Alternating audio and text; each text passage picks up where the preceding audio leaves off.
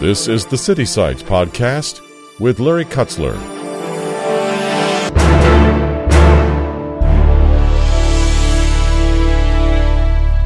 The Lord always sends forth watchmen to warn.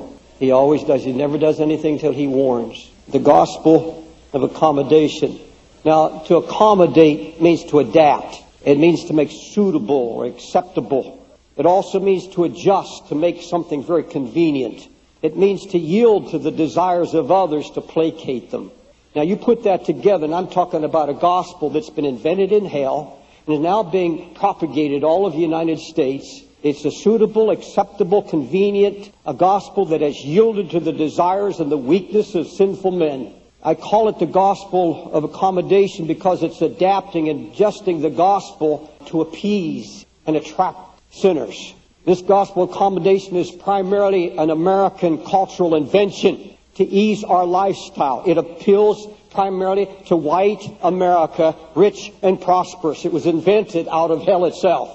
This new gospel is sweeping the America and the nation. It's influencing ministers of every denomination. It's giving birth to mega churches. Some of the largest churches in the United States are involved in this gospel. It's a non-confronting, convenient gospel adapted. It is spoon-fed to the congregation. Short, non-abrasive, 20-minute messages. God has everything under control. There's nothing happening today that He hasn't foreseen. No matter what may be happening in your life or the society in which we live, He is still in control. With God always in control means that He will see you through whatever you're facing. Trust God and see what He does in your favor today. Thanks for listening. Ministry is about sharing the good news of the gospel, but it is also exposing the darkness in our world. We shine the light on the dark places in society, in government, and in our families. However, rarely do we shine the light on those people who are leading us from the pulpit. We are quick to judge, however, those who get caught doing dark things as clergy, but rarely we look closely at the ministry itself and the shadows from which some of it is performed. Some of those dark areas are plagiaristic. We steal ideas and we make them ours. Leaders also who use God to manipulate an outcome to satisfy a goal is also a very dark place. Leaders in the church can easily lose their way when it comes to building a ministry. The objectives are often stellar in nature and often very biblical, but the process that is used to attract people can be subject to the gifts and personalities of a leader. I have personally met pastors in the ministry who should never grace a pulpit of a church because of their behaviors. I have known Christian leaders who have had wonderful public persona, but at home they were tyrants and abusers. I have known Christian leaders who have been more about the manipulation of God than they were about being instruments of God. The fact is, we're all broken, including those who lead the church. No one has all the right theology or all the right answers to all the right questions, but as leaders, we want to be held accountable and answerable to God for the way we conduct ourselves on His behalf. That is why, in a sense, we're going to the doctor for a checkup. Let's see what we can see as we examine this gift God has given us called ministry. David McKnight is my guest as we unpack the first stage or the first part of this dark side of ministry and how to avoid it. What is dark about ministry? David McKnight has been a counselor, he's a teacher, and a writer who has helped churches get through tough times when their pastor has fallen morally or there's been some other corruption within the ranks of the leadership. David will be my guest on several of these podcasts as we look at the dark side of ministry. I suppose you're sitting over there, David, and you're thinking, why are we talking about the dark side of ministry for crying out loud? Isn't there something positive that we can talk about? How would you react? Well, I think there is, Larry, but I also think we need to understand that we're talking about flawed people. We are all flawed in some way, shape, or form. Uh, I've been hanging around the church since I was born. My father was a minister, and I lived right next door to the church, so when the lights were on, I was there. So I saw the inside of church long before I really could do anything about it. And I believed in what the church is all about. And that's probably why it got me to the point where I was having the opportunity to engage churches on a number of different levels. And oftentimes it would be a serious issue within the congregation, within the leadership, or with the pastor, and I would be invited in to look at it. I, I tend to have grids I look through to see how things are so I can better understand it. One of those grids is we're either operating out of love or out of fear. It says in the Bible, we'll know we are Christians by our love. Mm-hmm. But so often, fear is what's driving us. And I would see that in the church. And so the church, when I see it get involved more in sin management, they're operating out of fear. So, David, I find it fascinating that you talk about sin management because we are to manage our sin, I think. Isn't that called discipleship? But you're kind of referring to sin management a little bit different. Unpack it for me. Well, I don't think God is interested in our managing our sin. That's a way the church, in quotes, can kind of run things. And so it can come out of the pulpit, it can come out of just the whole way they go about doing church. I've got lots of thoughts around all of this, Larry. I have never really heard from the pulpit is giving people an understanding that their job or their career is their best platform to exercise grace and show the faithfulness of God. And so, what it tends to be is the church becomes a fort, and we've got to get more people in the fort. And once we've got them in the fort, we got to keep them busy. I remember visiting a church one time, and at the end of the service, the pastor stepped down and, on the, floor and he said, If any of you want to be involved in ministry, can go out into the lobby. There are tables there, and we'll get you assigned a ministry. And I got, Yes, we're going to minister inside the fort. I'm not saying that is not important. It takes away any sense of, well, when I go out the door, what do I do? And so there isn't a sense of out in the marketplace is where the real action is. I have had tried to encourage pastors over and over again honor the people sitting in your pew. Larry, you and I were at a, at a luncheon one time with one of the top 50 pastors in the country. Mm-hmm. And he was kind of frustrated that men weren't more involved in church. So after the luncheon was over, I went up to him and asked him, and I said, So, When's the last time you went and visited one of the men in your church in their place of work or business? And he said, Why would I do that? And I said, Game over. And if you don't understand that, then it's a lost cause. So, in other words, sometimes we as leaders, pastors, etc., basically want people to fill the pews because we know that's our income. Yes. I mean, I just want to be very clear about that. that. And so, if our income is disrupted in some way, we're going to suffer for it. So, we want to be able then to keep them close to our chest, so to speak. Like when you're playing cards, you don't want anyone to see the real motives behind Yeah. why you want to keep people in the church. Yeah. And thus, sometimes, David, the dark side of ministry is we're not training people to be in the marketplace Right. or be those missionaries in the marketplace because, well, that might take away some resources or time and energy that I need or we need here at the church. Is that what you're saying? Yeah, there's a very prominent sports person in our community, and he owned five or six restaurants. And, and yet he attended one of the larger churches in our community. And I said, Has that pastor, you're very prominent, ever come to your restaurant? And he said, No. And I said, How would you feel if he did come and honor you? He said, That'd be great. It'd be wonderful. I'd love it. And so I, I've seen that repeatedly where it gets to be about maintaining the fort and uh, trying to do trying to keep everything together. And yes that's where my paycheck comes from. And that's and so i think we've kind of lost our way as church and what the church is supposed to be. Well, let me ask you about Yeah. that, David, because that could be the another dark side of the church is that we are operating with the wrong emphasis in what the church should be because if we're operating not in the light as God would want us to be, Yeah. you know, you don't put a candle under a basket or under a bushel so no one sees it. That to me is darkness. Yeah. But if the church is not operating with light and we are operating under the shadow of selfishness or self centered interests, or, you know, this is our church, we have to build our church, Yeah. it seems to me that that's a side of darkness that we don't want to admit. Right. So when you say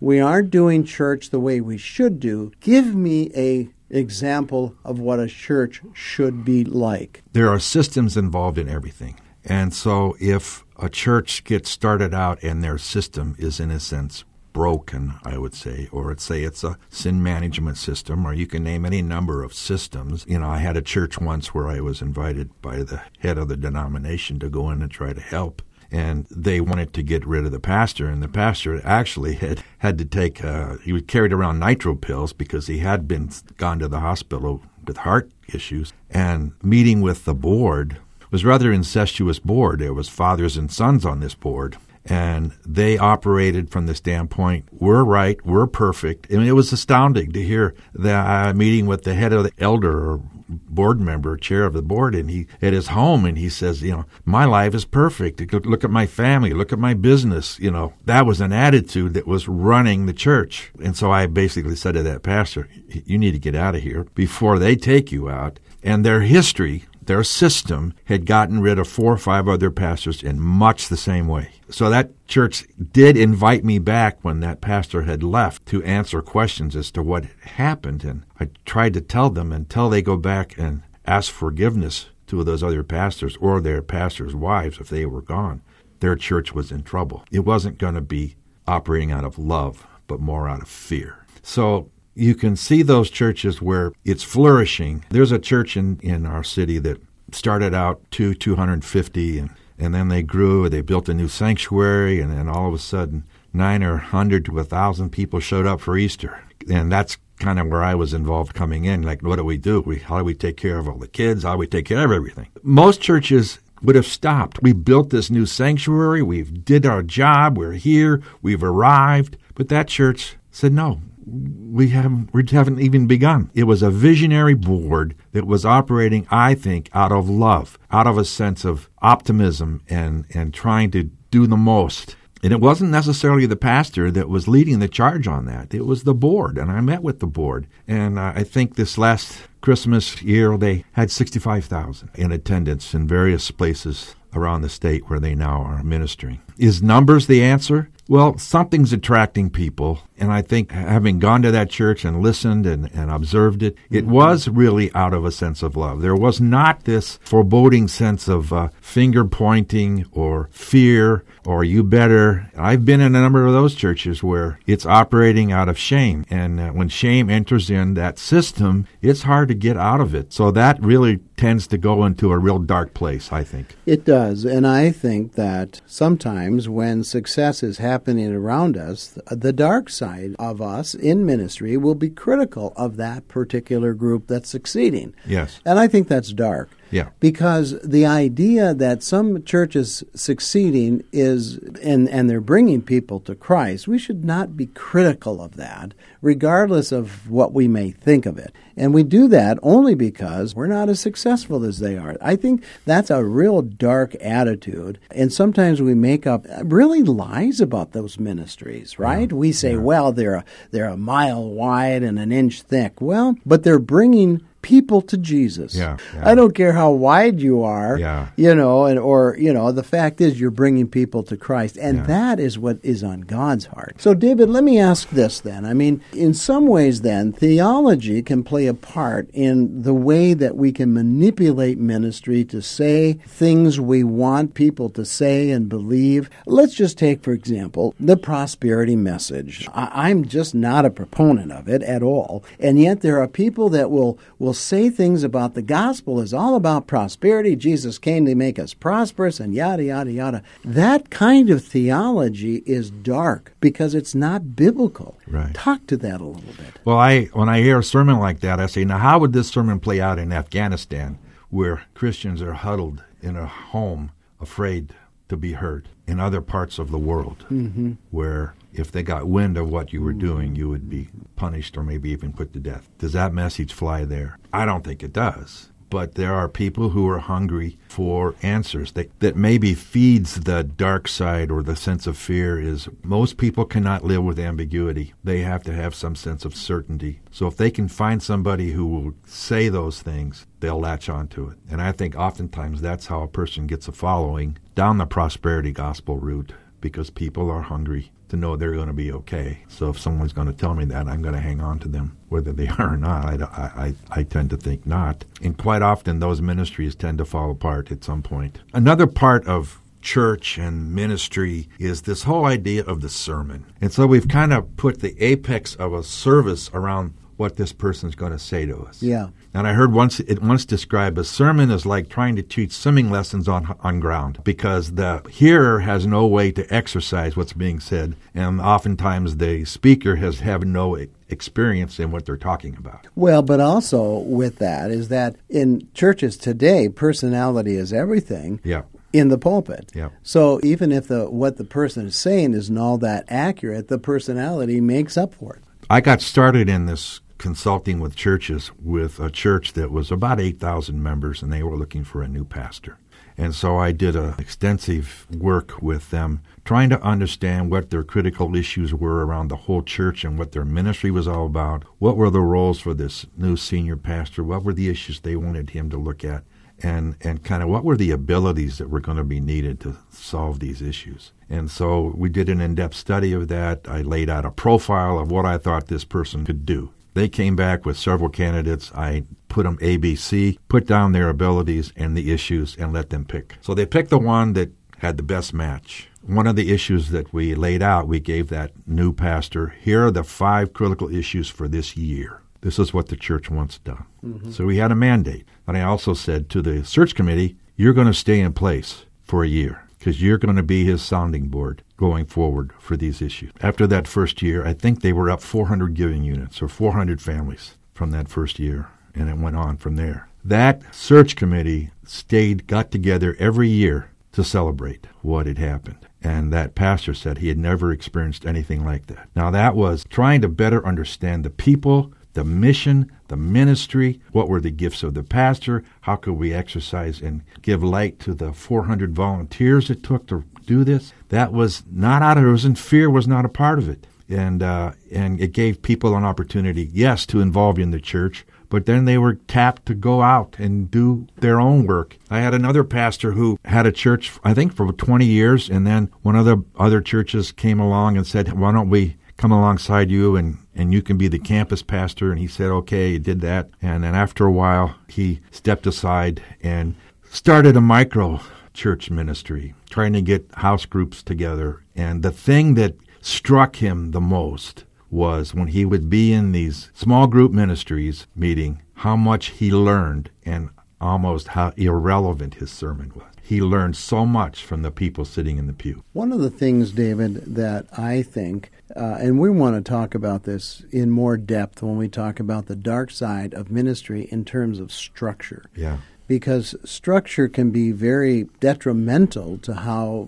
things are working within the church, how yeah. successful we are in teaching people to be disciples or teaching evangelism and doing evangelism. And so we need to talk about that. So, David, when we begin to, to analyze just how churches are put together and what are the personalities and who's in charge and all of those kinds of things. Nobody starts a church or even organizes a church with the intentionality of going to the dark side. But sometimes we end up going to the dark side because we are manipulating people to do things we want them to do. Mm-hmm. A lot of that has to do with, you know, this idea of success you know, we're trying to be successful in growing a church so there's an income stream. There's a there's a money trail that we can use for the, the purposes of even doing more ministry. But in the process sometimes we get a little bit off course. For example, we saw not too long ago, and I'm not saying anything about James MacDonald, but in James MacDonald's life and the life of Harvest Church was a powerful ministry. Yes. David. It had a lot of things going for it. It was growing. It had national recognition and reputation for James MacDonald's uh, walk through the Word, and yet at the core of that was very dark. So, how can that be? How can you preach the gospel in such a prolific way out front, but have this dark side behind you or behind the curtain? How can that be? I think that happens when a leader, in this case a pastor, gets to the point where things are so successful and he has not he or she does not have people around him that will call him out. Accountability. Accountability. Mm-hmm. And so we can name a number of high profile pastors who got to that point where they didn't have the accountability or the people they put around them were all yes people. And pretty soon you kind of get to think your stuff doesn't stink anymore. And it, I think it's a it's a slippery slope. It's a you know I'm doing you know I'm doing what I'm made to do, and it's working, and and it just gets off track. And we actually are fearful to really address accountability with leaders like that. Yeah. Because, you know, somebody who is that large in personality Yeah. and that large in powerful abilities, you, Yeah. you just don't, you know, and so that's a dark side, isn't it? When you can't so. when you can't bring instruction or accountability to a leader, I think you're in trouble. Pastors can get up and you know, and preach a great sermon, but knowing full well that there's um, some things are not right in their life. My wife and I were involved. They wanted a man and a woman to come in and do an assessment of what was happening in their church, and because their pastor had been he had a pornography issue, and so he went and had therapy for a month or so at another state and came back and yet it still was there. What that did to the congregation and the church and the the elders were fighting for him but the associates were saying this isn't right and it was just a mess. Mm-hmm. A true mess and the older congregation didn't want him to leave. They didn't care what he was doing because he knew their name and they felt comfortable with him and yet he, he just wasn't fulfilling his role and doing his job. And so that was, again, a slippery slope that just ended up his losing his job. I think this dark side starts out slowly and inch by inch. And I think Satan kind of gets a hook and then he can begin pulling on that. And yet we as pastors think, well, you know, this is, I've got to show this side. And mm-hmm. so they work pretty hard at presenting a good face on the whole thing. But then I see pastors doing a great job, but they're bored. I had a church where they set up a shadow government to shadow the uh, board government that the church had. And within two years, they had that pastor out of there. That shadow government took over. That was out of fear. That was there was no love in that situation. Very they tossed him into the street basically without a hearing. Well, there's a lot of these dark sides of church because there's always seemingly a dark side of people. And that's why I want to do this series. And when we come back uh, the next time, David, I want to focus in on structure and how f- structure Okay. lends itself to some of the dark side issues that we see in churches today. Yeah. So thanks for coming in. You're very welcome.